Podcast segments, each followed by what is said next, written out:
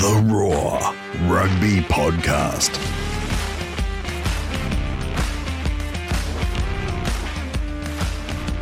Hello and welcome to the Roar Rugby Podcast. I'm Brett McKay. The July tests are behind us in the Southern Hemisphere, and your place for the biggest and best rugby discussion as we edge closer to the Rugby Championship is the roar dot com dot a u, Australia's biggest sporting debate. Fantastic to have Rob Kitson on the pod last week. Really enjoyable chat ahead of what turned out to be a fascinating final weekend of Test rugby. And thanks so much to everyone who got around the instant reaction pod as well after England and Ireland claimed their respective series. You can do the same under the new episode page each week on The Roar, or you can hit Harry and I up on the socials. And joining me this and every week is that man, and a man who now knows a whole lot more about the rugby scene in Luxembourg than he did forty-eight hours ago, Harry Jones. Hello, mate. How are you?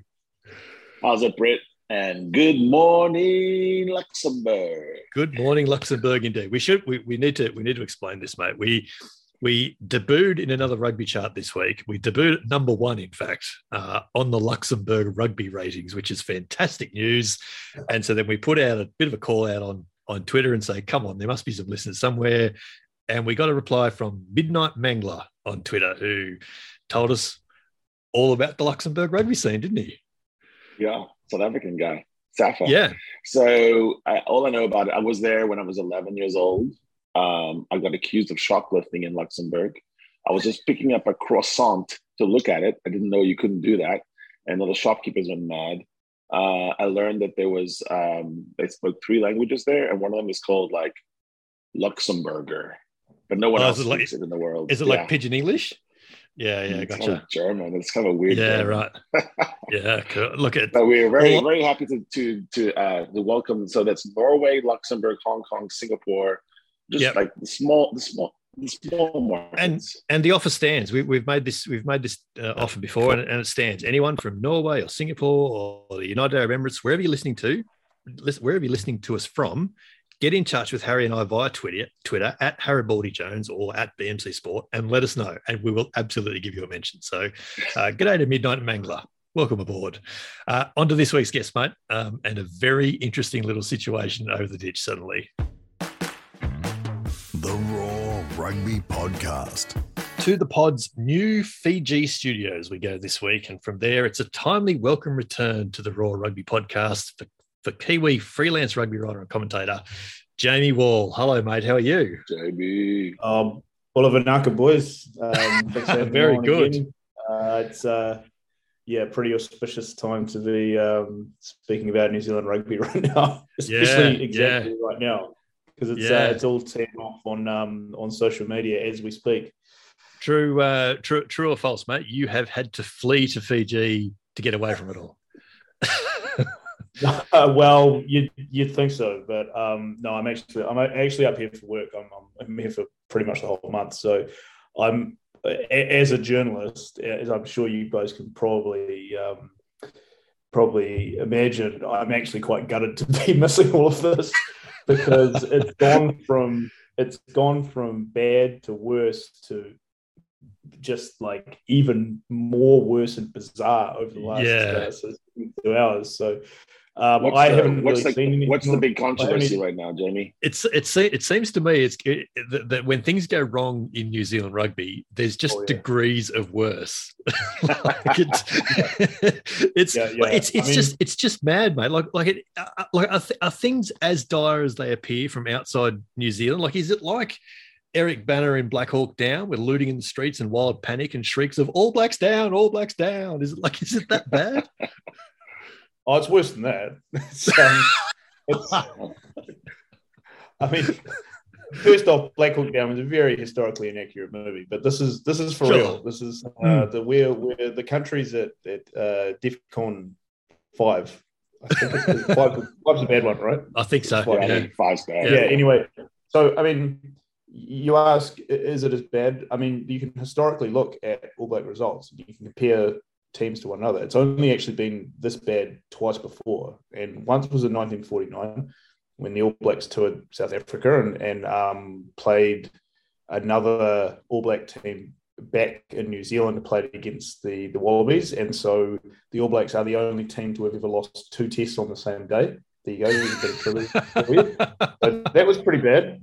Um, yeah. But of course, that was in nineteen forty-nine. Um, and then the more recent example, uh, which I'm sure Australian fans are pretty uh, happy to remember, is in nineteen ninety-eight.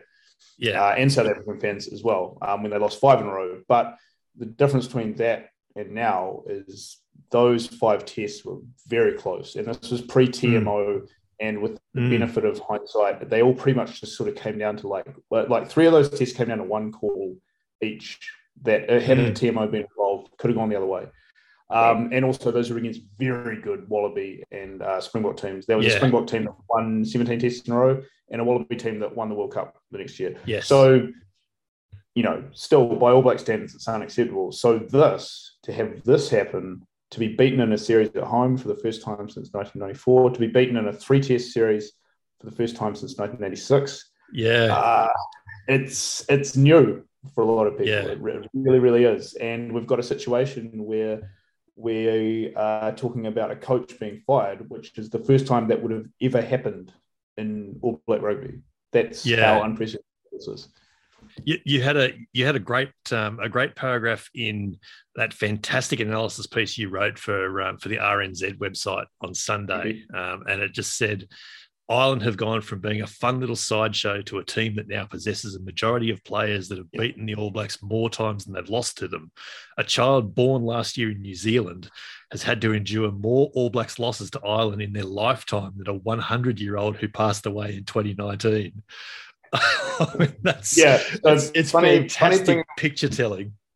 Yeah, funny thing about that is both of those statements that I made in there have been taken completely the wrong way by some people on Twitter. Um, a lot of Irish people have only read the slideshow bit. Um, so I have to clarify that I said that you used to be a slideshow and now you're a very good team. Yeah. So if anyone Irish listening, that's not what I meant. Mm. Um, and then a few other people who thought that I was literally being serious about um, the welfare of children in New Zealand. But that was actually a shout out. That was actually a shout out to my son who was born last year, who um, it took me until, yeah, twenty eighteen to record two losses against the Irish, and within one year of his life, he's managed to um, have more than that. He's so that, that was four, that was that was what yeah. that was referencing. So it's, a, uh, it's a great reference. It's a great Jamie, reference. You're the, you're the new Jonathan Swift of rugby. Your, your satire was was lost about the children in Ireland. Uh, hey, it was uh, just... so Jamie, I, I wanted to ask you as well. In that article, you talked about mediocrity.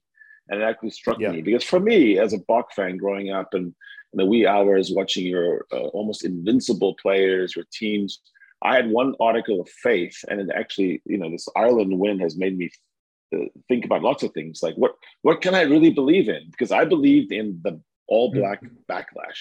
It was mm. a, it was a, it was a doctrine. It was a thing in rugby that you could count on. And when Sam Cane was sledged by Peter O'Mahony, I just felt like the All Blacks took it like, hmm, interesting. Okay. And it was like, almost like there was a level of agreement to it or something. And then he and Bundyaki are taking people's chicken in Wellington. I mean, I, I didn't understand the meekness. Here's where I'm going with it. I yeah. think the mediocrity, it, it could not have happened in one moment or with because of Ian yeah. Foster. I mean, it has to be bigger than that, right? Something slid in the culture that would allow Ireland to come to your shores and clown and just have fun. Yeah. It, it just didn't. It didn't seem possible to me. What do you think about Absolutely. that? Absolutely. I mean, I mean. Firstly, on the Bundyaki Peter O'Mahony chicken incident, that is absolutely standard behaviour for Courtenay Place in Wellington on a, on a Saturday night. So good yeah, on them for replacing yeah. the local content. Yeah, fair, um, but fair. but uh, to your, to your point, I want to take you back to twenty sixteen. When Ireland first beat the All Blacks in Chicago, and it was a it was a great occasion, um, very entertaining game, um, and a loss that for the New Zealand public at least was like, hey, well that that's what it takes to beat the All Blacks. That is a is a complete yeah. eighty performance. Who and they withstood what a lot of people forget was actually a pretty pretty decent All Black comeback to get within, I think, a point of the lead. But you know, to turn up right at the end and, and seal the game like that was was pretty amazing. So, you know, that that was a moment in history that the All Blacks probably didn't want, but, you know, at the time was kind of accepted pretty well by the New Zealand public. Yeah. So two weeks later, they find themselves back in Dublin. and you've got one of the most violent, brutal test matches that's been played in the in the modern era. And this is sort of just before they really tightened up the rules on yeah. head clashes, head contact, and, and everything. Like yeah, yeah. And Irish people are still angry about this because the All Blacks basically just battered them out of the game. And it was because that was the backlash that you get when you dare beat the All Blacks. It was like, okay, well, we'll be humble and like happy with the defeat. Uh, sorry, not happy, but like we'll accept yeah. defeat.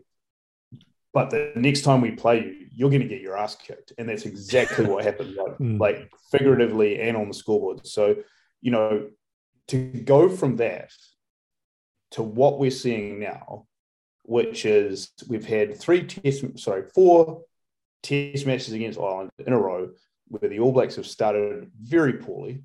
They've conceded po- the first points in every single test. It's taken them, as you go through the test matches, longer and longer to actually do something about it, to the point where they faced their biggest deficit in their history at halftime on Saturday night. And mm. so the issue we have is that, like you mentioned, Harry, you have this, this backlash. You can count on it. We can't count on that anymore. And that's what made mm. the All Blacks the All Blacks. And that's why I wrote that column, because I'm like, if you accept that, if you're going to sit there and say, oh, well, Ireland deserve to win. Yes, they, they deserve to win. That's fine. But I want to see the backlash. I want to see the fight. I want to see you try yeah. and to yeah. go out and every test and get progressively worse in the response to a good team playing good rugby. It's completely unacceptable as a New Zealander. Yeah. It's completely unacceptable. It's making me angry just kind of sitting here talking about it. You know, like, I, I just, it's not what it's not what we are about as a, as a rugby nation. And it's like I said, it's the one thing that we did better than anyone else was revenge and yeah. setting things straight. It's it's in our D N A as, as rugby players, and to see this All Black team not possess that hurts. Yeah, it's it's been. Like as as someone who has been on the receiving end of more All Black defeats than anyone should have to sit through in a in a lifetime, and know exactly about that backlash and that bounce back that you talk about, because it's almost always been the case that Australia, you know, win in Brisbane or win in Perth, something like that, and then the next week go to Eden Park, and holy shit, what just happened? To see it not happening in Wellington, like like I think we all thought. There would be something, there'd be a response of some sort. That's been the most surprising part about it all. And had you have said before the series kicked off that Ireland were going to win two one, you probably could have gone, oh, all right, they're going to have to play bloody well to do it. But had you have been told at the same time that they're going to win two one and they're going to win by eleven points and ten points, you'd have you'd have put someone in to get their head read. Like that just, there's no and- way they would lose a second game by the by, by the same amount. And those were very flattering scorelines to the All Blacks. Mm. They were. Yeah. You know, it's yes, one of those, especially where it's like the margin, the margin was ten. It might as well have been thirty. It was, and it was yeah. the same in Dublin as well. So those three yeah. losses that they were recorded. And the other thing I want to mention is the one test the All Blacks won. That could have gone either way anyway. I, I know the scoreline yeah. got blown out, but had it not been for that period at the end of the first half where the All Blacks just sort of put on a very All Blacks, like a very Crusaders, like just blitz, where they just, just yeah. took full toll of a couple of uh, bad Irish mistakes and kind of sewed the game up at halftime.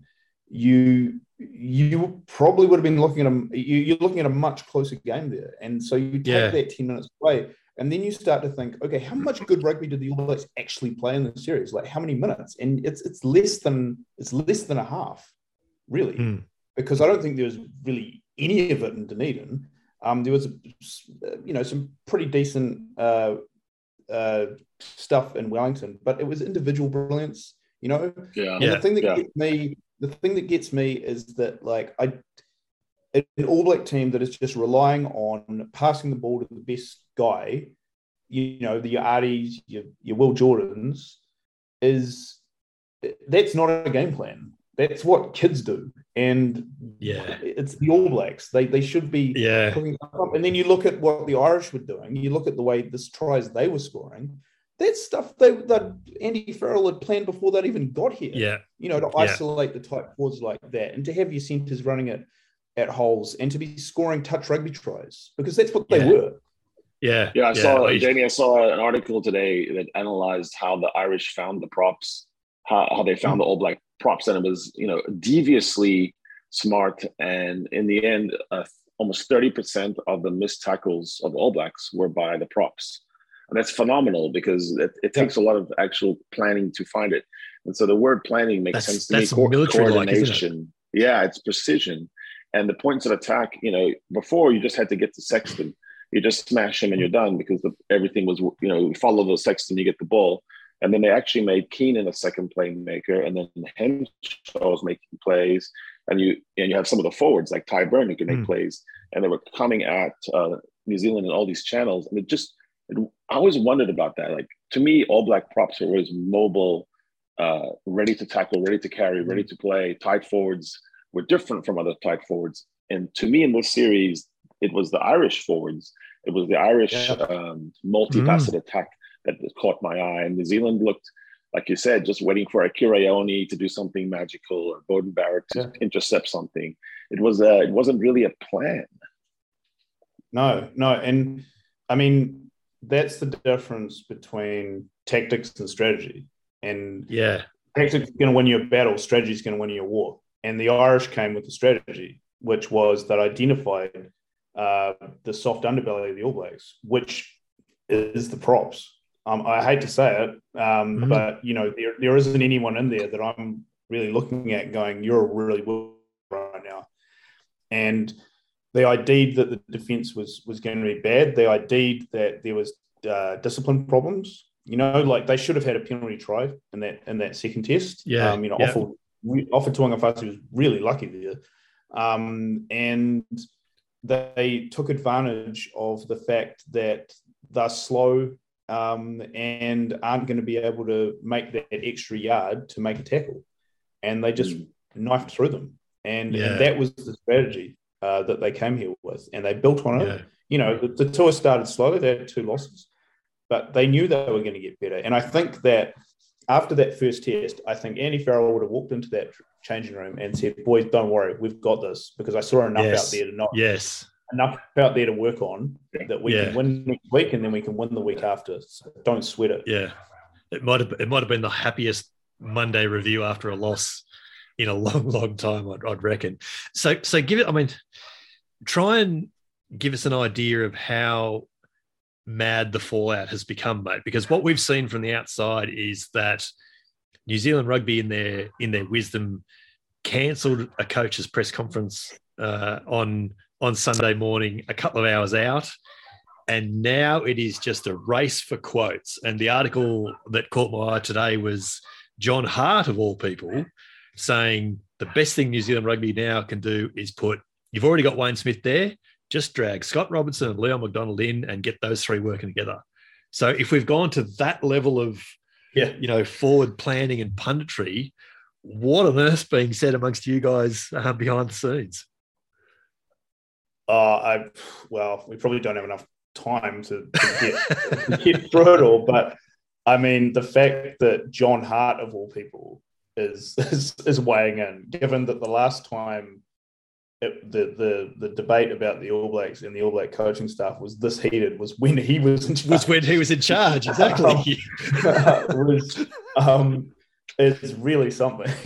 Yeah, I mean, don't get me wrong. I've I've I've had a bit to do with uh, John, and he's a he's a very astute man and a very good uh, talker. And if I mean, if you wave a microphone within one hundred feet of him, he'll he'll definitely have something to go. So, but but the fact that he can, he's saying that he feels confident himself to say that is, is yeah. like I said, really something.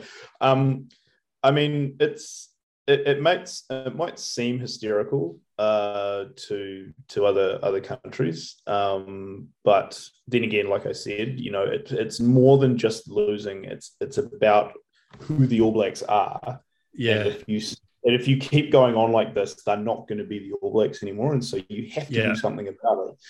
Um, the general consensus is that Joe Schmidt is probably going to get some sort of uh, job realignment and to make yeah. him more of a coach than a selector.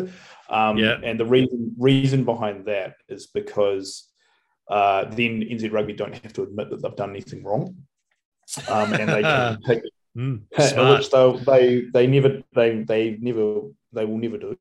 Yeah. Um, and so then the hiring and make him some sort of like director of rugby role.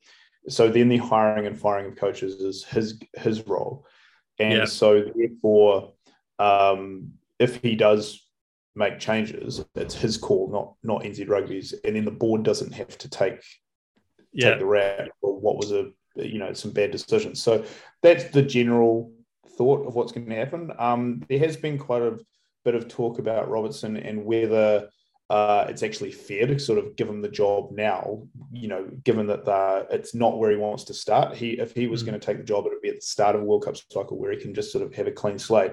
He's inheriting yeah. he's inheriting someone else's team. So yeah. that to me would be a reason why uh, he might just be like, ah, no, I'll just hang out with the Crusaders for another season or so. So, you know, it's I'll just win it's interesting. Time. Yeah. Yeah, anyway. So Joe, so um, Joe could be the Joe could be the new Rassie. I think so. I think if, I think oh, that that's, I, I look I mean, forward to the Joe Schmidt sixty-two minute videos. I hope he's got a Twitter account. Um, and I, I hope he, I hope he turns into Rassie Erasmus because yeah. um, I do like the idea of not that I think Joe Schmidt would do this, but like someone who kind of has a bit more freedom to to talk about stuff. Mm. Um, I yeah, like I said, I don't think Joe Schmidt would do it, but I, I feel like Foster stepping down is a real, just falling on his sword is a real possibility, perhaps in the next few days. Um, that was that was going to be my question, mate. If if something happens, is it is it likely to be this week? Because we what what are we we're, we're two and a half weeks out from the start of the rugby championship, so is it going to be well, this week? Well, they've kind of painted themselves into a corner because it really should have happened by now, because they're naming the team to go to South Africa. Uh, I think it's tomorrow. Um, and, yeah, Wednesday. And, yeah, right. Yeah. And and the big and the only, the first question that's going to be asked about that is, well, who's coaching them? Who's, who's going to coach them? Yeah. Um, and unless they can unequivocally say, oh, the current coaches, because uh, Mark Robinson, the C E O of New Zealand Rugby, has, has come out and put a statement saying that, you know, the, the, these losses are unacceptable. It's like, yeah, well, we we know that, but at least I will give yeah. them, I give them one I give them one bit of credit here. It's the first bit of truth I've heard from N Z Rugby around this whole thing. Mm. Um, you know, it's nice to actually hear him being sort of upfront and honest about yeah. it. Like I can agree with that, but I I just think that the conservative nature of that organisation, coupled with their inability to possibly admit that they've, they've ever done anything wrong, means that I th- I I think there's about a fifty-fifty chance. If Foster isn't going to walk, he'll go to South Africa with the team, and then yeah. after those two tests, we're going to have a much clearer picture. Yeah. But then again, we said that at the start of this Irish series. Like I would have thought his job would have, like he he uh, if he was going to lose this test series, he would have quit on Saturday night. I mean, he, yeah. he should have quit at half time. I mean, I feel like he did. Uh, I mean, he, his body language looked like a man who had accepted his fate. It was, it was almost like a slow motion crumbling. He was like a melting figure. And um, I was wondering, you know, that's one thing. Okay, change the coach, fine. But your point in your article is bigger. There are, there's more wrong. I mean, maybe Peter O'Mahony was right about Sam Cane. Maybe... Um, there aren't any other props that you can pick right now. Maybe, um, you know, it, it, Super Rugby wasn't preparatory. I don't know, lots of, you know, there's bigger issues you can talk about, about, about how you go from here, from South African tour to the World Cup and actually become um, a fearsome team again. But um, yeah, to me, Ian Foster looked like a man who just was completely giving up. That's mm-hmm. what he, to me, he looked like a guy in the coaching box who was done. Yeah, I think I think he's the personification of what the, how the team's playing, which is that they've run out of ideas. And mm. you know, I I've always thought that the, the way that coaches are portrayed during a game, as in being put in their little box with their little security camera up in the corner, which makes them look small, and it may, and, it, and it picks up every little uh, mannerism that you just alluded to, it just does them absolutely no favours at all. If I was yeah. in rugby coaching, I would demand to be on the sideline with my players, so I could be shot at a low angle like the football manager and be. Yeah. I'm serious. Yeah. I'm serious yeah. about this. Yeah. Like, I, yeah, I, yeah. I, I would not want to be shown like with a with a high from, camera from high up in the corner. Just, yeah, yeah, yeah. Yeah. It just it just makes you look with papers. It makes yeah, you look like, like a shoplifter. It makes yeah, you look yeah. like a shoplifter, and. And I would want to be down, being part of the action, being part of the sideshow, yelling at, at the touchline. Like, I think that's something rugby should should look at. But I mean, what's, it, it, what's it's good about that. Uh, Jamie, if you watch the top fourteen, we have Ronan O'Gara right next to another coach, and they actually get words. They start actually yeah. becoming like chest bumping. It's actually, yeah. you can imagine the fireworks between Eddie Jones and Rassie Erasmus or something like that yeah. on the sideline. It would be great. Um, Put them ten feet away from each other, having the most diametrically emotional reactions, uh, diametrically opposed emotional reactions to every situation. Yeah. How good would that be? How good Te- would that be? Technical zones with a fourth official between yeah. them. It'll be it'll be fantastic. Absolutely. Mate, I'll I'll leave you. Um, we'll leave you with with one curly question before we let you go. If if things go absolutely pear shaped in South Africa for the All Blacks, will Ian Foster see out the out the rugby championship? I mean, I think they've already gone pear-shaped. And if you Fair. if you mean two losses in South Africa, yep. I think yep.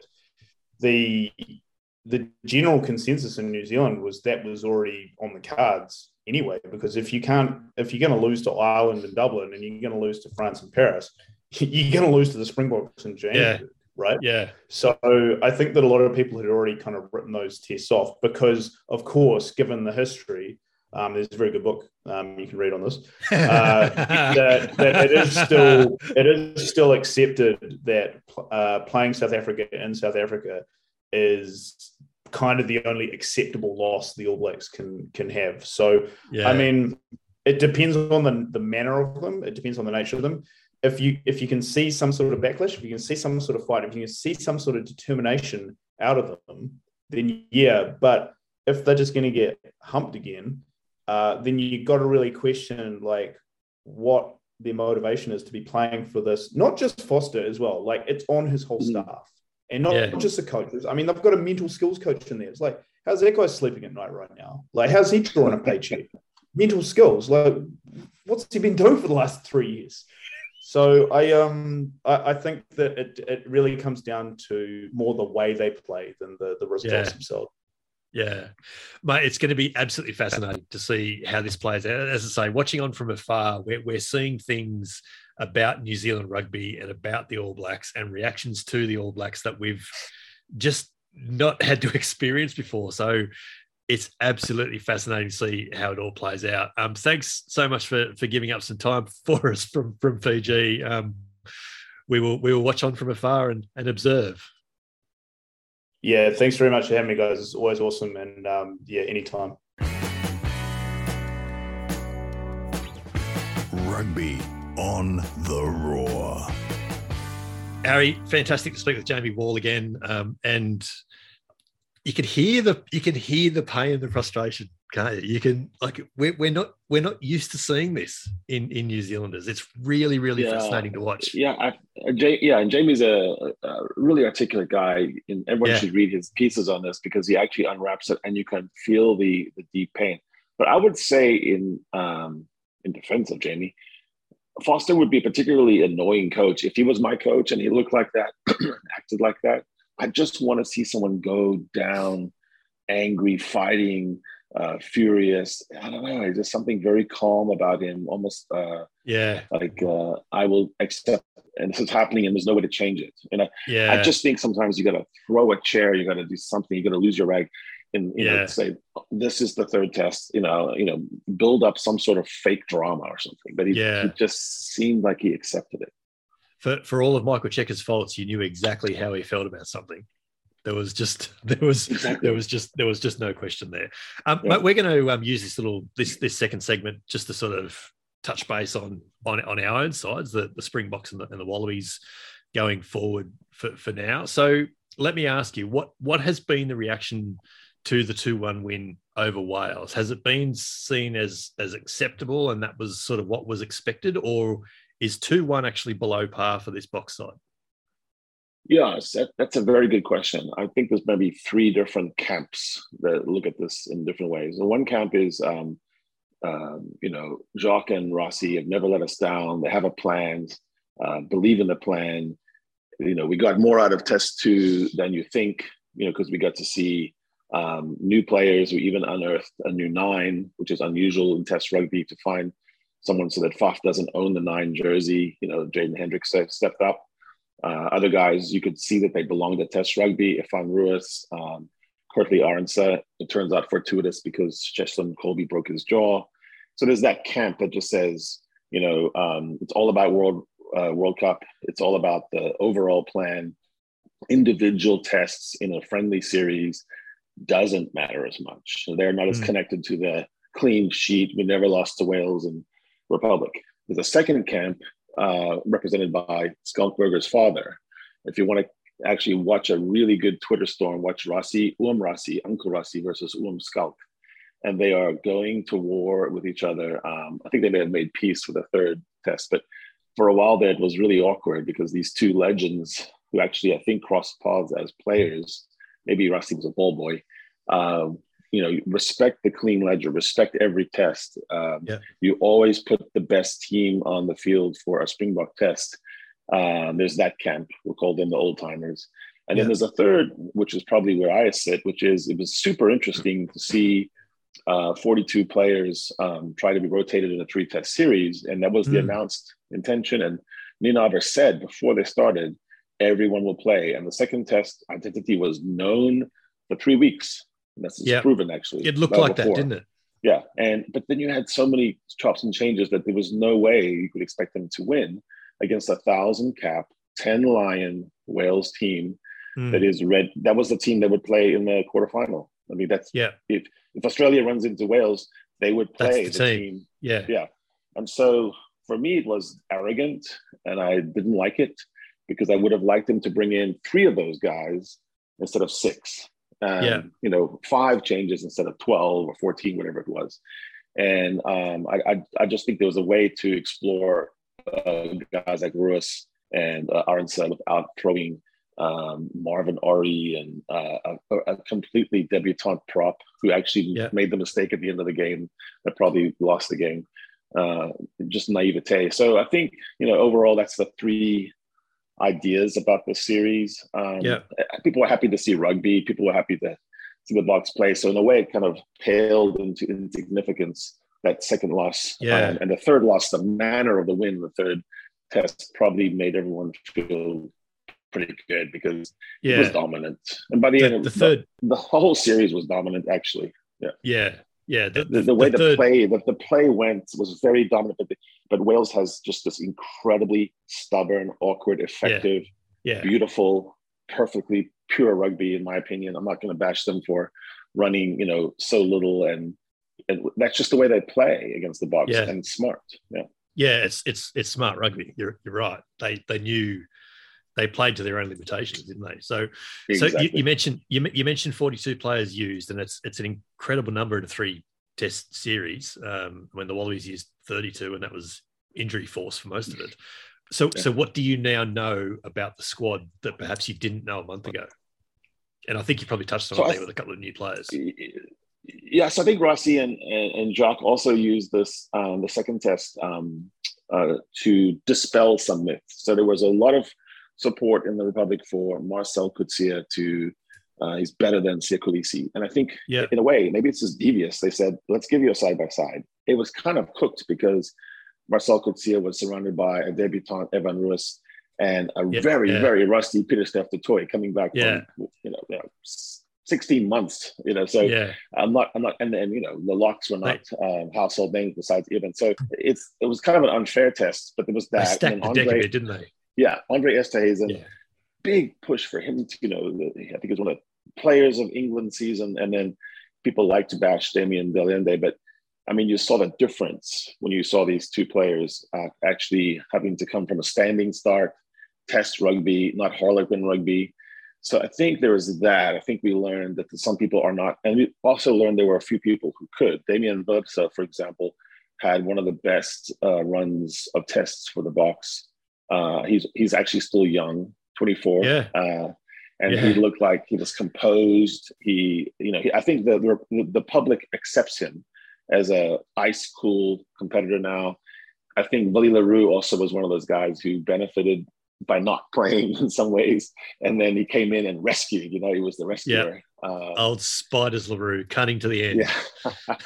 And then, of course, um, I, I think there were there was it was it was interesting to see the number eight. So it's you know Vermeulen. So Dwayne Vermeulen is coming back, and so in a way, this is all waiting to see how fit he is.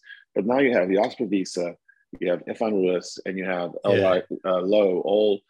So it's a very nice choice. I think we're spoiled for choice. These, there's one position, and one position only, that I think Bok fans are really still scratching their head over. It's, it's number ten. Yeah. And it's just such a huge drop-off from uh, Andre Pollard to the next, whoever yeah, it is. Whoever it is, yeah yeah, yeah, yeah, yeah. Yeah, yeah. So you've covered off the question I was going to ask you about issues just nicely there. So what should we expect? And I guess I'm, I'm definitely asking this from an Australian point of view, because the Box are coming here in, in late August and September. So what should we expect from the Springboks during the Rugby Championship? So I think the Boks have the basis of their World Cup team, and they, um, they're nipping at the edges to see who third strings are, who number, who players thirty-four, thirty-five are. So I think they're, against Australia, you could see some players like Aronsa or um, uh, Fassi get a run. But I think the overall game plan is going to remain the same, which is um, using defense as attack. So yep. the quality quality of ball that comes from a spilled um, dominant tackle, I think is very high for the Box. Yep. I think um, trying to do seven, eight, nine phases. And they did it against Wales because they had to, because Wales said, yeah. we're never going to let you tackle us. Yeah. Because we're never going to run. So yeah. you're because, starved because, of your attack. Because we're not going to have the ball here. Have right. it again. Yeah. So, and yeah. we're just going to snaffle every four or five. So I think, I think you won't see that play out quite the same way. Australia does, does like to play. And so I think um, it's going to be a question of, will Australia clean uh, quickly enough? And, um, and will they be able to string it together? Otherwise it'll be, I think, a better show than the last time the Box were there, hopefully, because I'll be I'll be there, and I'm going to be dying if we get rolled like by Taniela Tupou. But I do think yeah. um, it, it's coalescing. I think the word I would use is the, the Box have coalesced, and they should get a little bit better from here the rest of the year. Yeah, right. That will be interesting. So, so how about you? I mean, yeah. I think the more the much more fascinating series, the most fascinating series. So the Ireland series was shocking. I couldn't believe what I was watching. And Wales yep. couldn't hang, even though they have a thousand caps. They just they just had a power deficit. England and Australia was a proper team series, but mm. you feel like they could have played three more, and it would still be down to the wire and mm. plot twists. Um, mm. So looking back on it as a whole, not not focusing on the agony of the third test. What was, how do you see that whole test now? How do you think it will be remembered? Oh, good question. Good question. I, I think I, I actually really think, unfortunately, that the whole series is going to be remembered on the Sydney loss, probably, mm. and that's and that's actually going to be unfair, because they played some really, really good rugby um, across the series. Played the, the comeback and to take the lead and dominate the second half and win in Perth was fantastic. Like we mm. we haven't seen the Wallabies being able to, like, you know, not just claw themselves back into a contest, but to actually then get on top and then dominate and then run away with it. We haven't seen that from a Wallaby side in a long, long time. So then, yeah, things were things were looking and feeling really, really good. You then go to Brisbane and, you know, they're down, what was it, nineteen three at halftime, and thinking, well, okay, all right, they're going to come back in this. And they just couldn't get there. And the reaction to that was, uh, okay, we've actually seen this before. And so then comes Sydney, when the scoreline was much, much closer, and it was, you know, it was eleven ten at half time, and it was, the lead changed a couple of times. But again, it was it was the execution errors, it was the mistakes under pressure, it was the silly options, it was the flick passes at knees, and um, mm. you know, kicks out on the full, for, and from, you know, was it pass back? Was it not pass back? I don't know. Who, who knew? Who, yeah. And again, I was like, oh God, they're still doing this. Like so. Yeah, so that sounds like uh, pressure composure, poise, the lack of poise. Yeah, uh, all of that. Is that is that something? Um, so does the Australian public, rugby public, dislike losing to England more than to other countries? I mean, is it is it one yeah. of those things where you go, oh, yeah. not to England again? Yeah, yeah, a little bit. And and what's, you know, like the, the win in Perth broke the streak of, what was it, ten straight England right. wins. So so at least it was that. I mean, can you imagine? Can you imagine if England won tw- won three nil again? It was, oh God, we haven't beaten them in thirteen tests. Eddie Jones has never lost to Australia. Yeah, so at least our, our instant our instant reaction pods would have been like a, a oh, they wouldn't have, they wouldn't have been they wouldn't have been a second one. We would have just gone, nah, this is going to work. We won't worry about it. So yeah, look, I think I think there is that element, like, and and that's probably that's probably the Australian way in any sport. Like, you know, even when on the cricket front, you know, through the, the, the mid two thousands, two thousand ten, eleven, like England had a fantastic cricket team. But even then, there was still an expectation that, that Australia would win the Ashes. The expectation was there the whole time. So yeah, there's there's a there's always a feeling that that that, that, that, that New Zealand are going to have Australia's measure, because that has been the way it has been for the last twenty years. But even when England have been the number one side in the world, there's an expectation and a feeling that we can definitely yeah. beat them, and then an annoyance when it doesn't happen. So Australia lost a lot of players to injury through the series, and a lot of other countries would have featured that in their explanations. I know, like, I think yep. two years ago, a year ago, Wales pre- prefaced every match by saying, well, we're injury ravaged. And then yep. they would, you know, go and play and, and only lose it to France by four points. But um, and I think Eddie Jones, had he suffered the same amount of injuries as Australia, would have also talked about it a yep. lot. Dave Rennie never did. And he seemed to accept it very calmly. Um, but you did get to see some players that you hadn't expected to see play a lot of yep. minutes. Of those players, you know, like Noah, um, yep. you know, who who kind of seemed like they validated, uh, and and who, uh, the locks, you know, you get to see some locks that you probably didn't yep. expect a year ago. Yeah, yeah. Well, like C- Caden Neville, who who who played two tests and or one test in ten minutes. Uh, or twenty minutes it might have been. Um, he looked a test player straight away. It's like, mm. oh, it's it's all like it was. It was almost a travesty that he hadn't been able to play a test until thirty yeah. thirty-three. Like, he, you know, h- how has he not played a test? He was he was excellent. He was really really good. Nick Frost is what is he twenty-two, twenty-three, and he has the look of a guy. And Darcy Swain's actually the same. They they just look.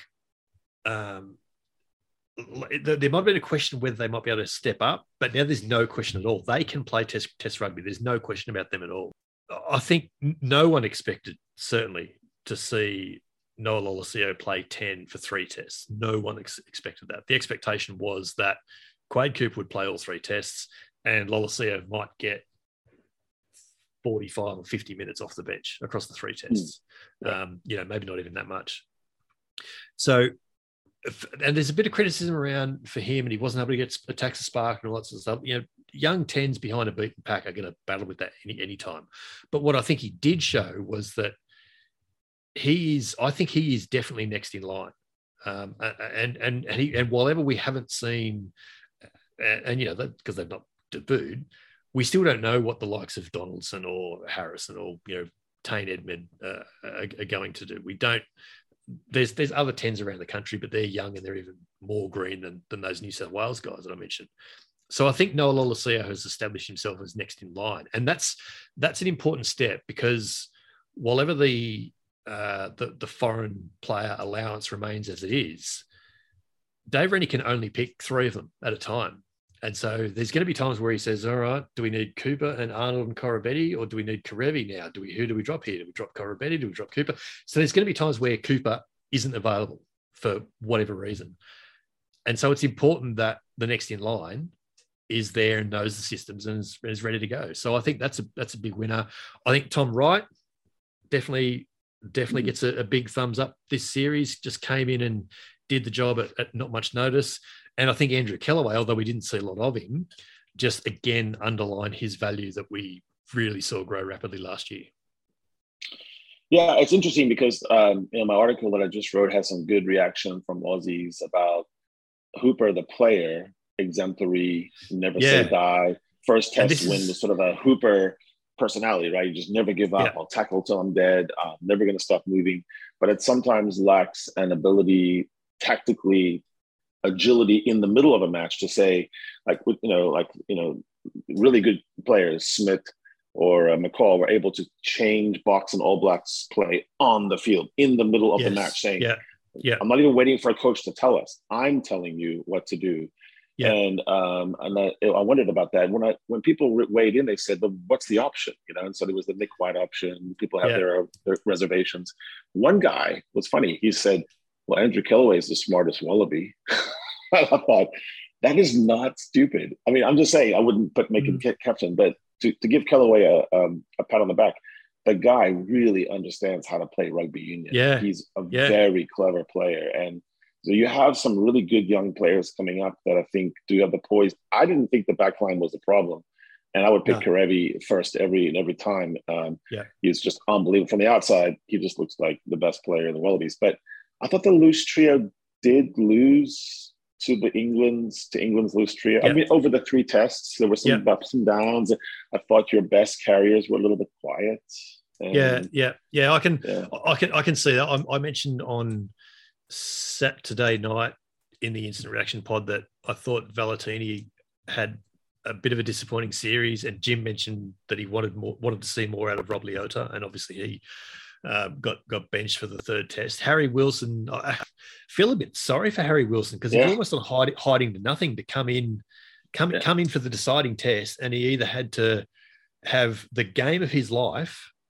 Um, or anything less than that wasn't going to be good enough. And it, it was, it's a really hard way to, to perform. But I, I agree with you. I think the the Wallaby back row was outpointed, and I'm not sure of the way forward on that because I don't, I'm quite sure that the back row that was played isn't probably the back row that Dave Rennie had in his mind two weeks out from the first test.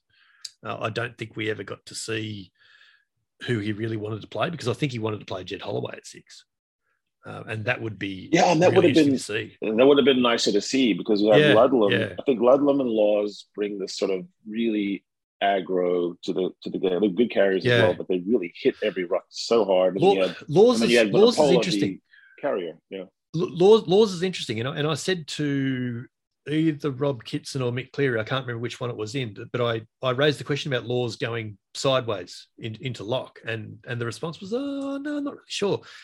The more I see of him at six, the more I would love to see an Australian lock back row hybrid sort yeah. of number six like yeah. that. I mean, his ability on the ball for a big man is en- is enormous, like absolutely incredible. He came up with so many really, really big plays in that second half when England just kept finding a way to stay ahead. And yeah, that's that's that's going to be one of the things that the Wallabies are going to try and address now. They've just got to they've got to find that little bit of forward pack balance because I don't think it's quite there yet. And I mean, that's just one of several big challenges in front of Dave Rennie now with the, the rugby championship only a few weeks away.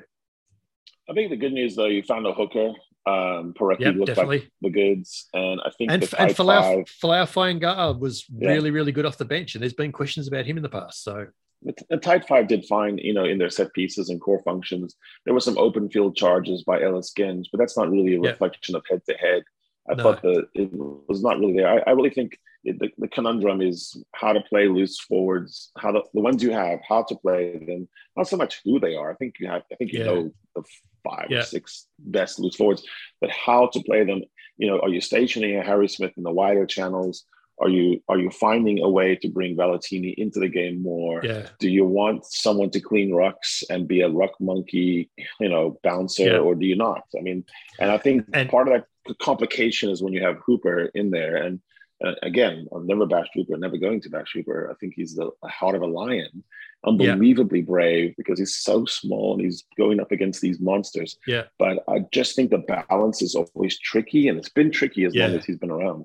And, and I think. And I think the, the criticism of Hooper comes because I, I don't think Hooper played uh, any differently to how he's played for the last couple of years. But no. when six and eight aren't quite having the same impact that they were this time last year, then Hooper's game becomes more obvious. And then you start focusing on what he is doing and what he's not doing and, you know, what he's never done and all that sort of stuff. So that's so, so the criticism on Hooper is a, is a little bit unfair in that regard, because he's effectively just taking the heat for what was a misfunctioning back row as a unit, effectively. So, yeah, yeah. Bal- balance, you guys, you guys balance is going to be the uh, question. Leo, and you're, you're on your bench, you had Leota and Samu for the third test. So it's actually a very interesting yeah. five Lucies, if you think about it that way. Yeah, yeah. And look, Pete Samu was fantastic. He just, he's his, his utility value is so good. Um, and I'm, I'm actually, I'm really, really happy for him, because there was a period of time there going into last year where he wasn't sure whether he was going to play test test rugby again, and and mm. there were definitely questions about whether he should whether he would go overseas. Um, so, yeah, really really happy that he was able to that he's that his role is feels like it's cemented, um, and that's going to be the way it is going forward. The Roar. Uh, so, mate, the Rugby Championship begins the weekend of August sixth and seventh, and we'll obviously uh, getting into that in a little bit more depth in the coming weeks. A little bit of news floating around again this week. Um, smart mouthguards are going to be offered to all Women's Rugby World Cup teams this later this year to help better understand and reduce the, the concussion in the women's game. So um, you know, chips and things in bed that gives you data about, you know, collision info and all that sort of stuff. So that's that's interesting. It'd be interesting to see how much that's actually taken up by the teams.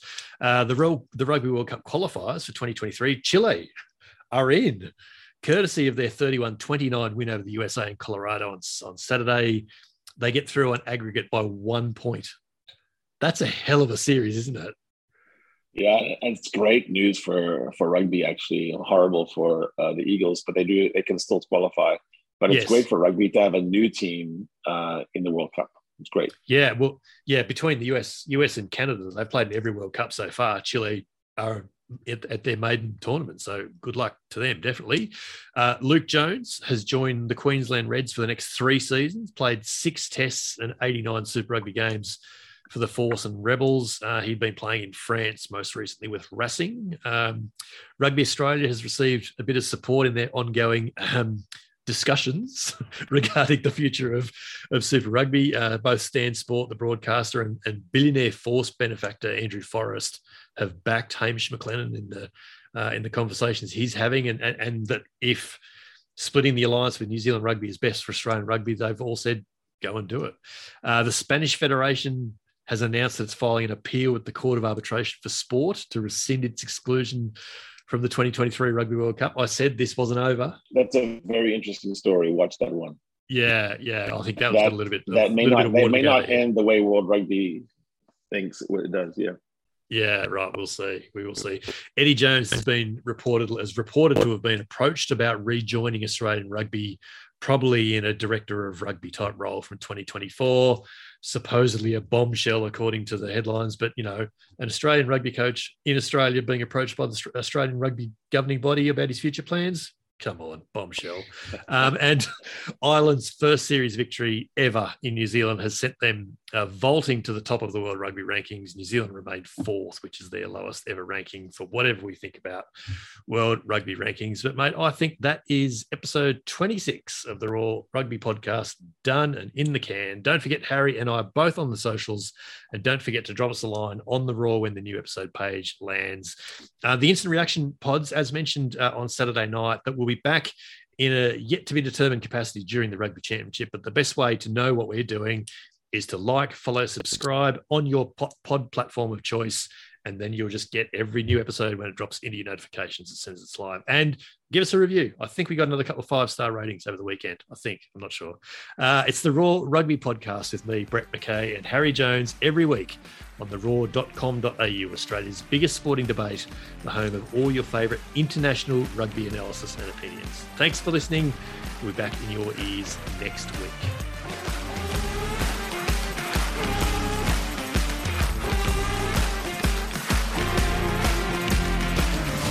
Come play with us.